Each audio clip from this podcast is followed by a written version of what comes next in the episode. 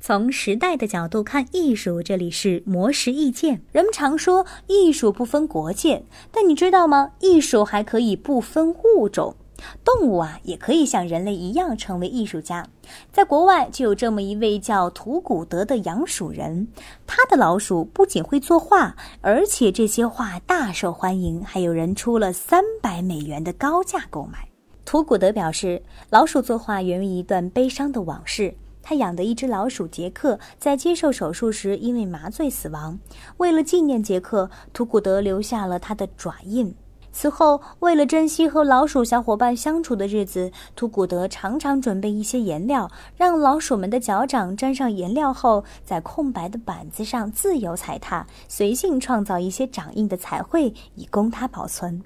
随后，他把这些作品发到网上，没想到却意外走红。许多人都想拥有老鼠的艺术品，但无论人们的需求有多高，图古德始终坚持不让老鼠花很长时间在油漆上作画，因为在他看来，老鼠们首先是他的朋友，然后才是艺术家。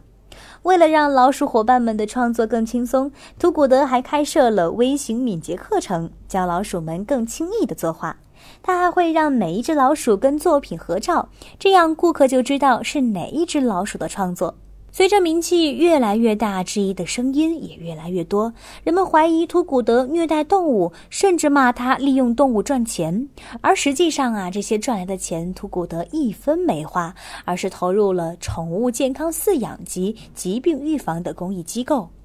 如今，图古德借助老鼠们的影响力，还开了一家线上小店，将这些有趣的老鼠艺术作品打造成杯垫、钥匙圈、发箍等用品。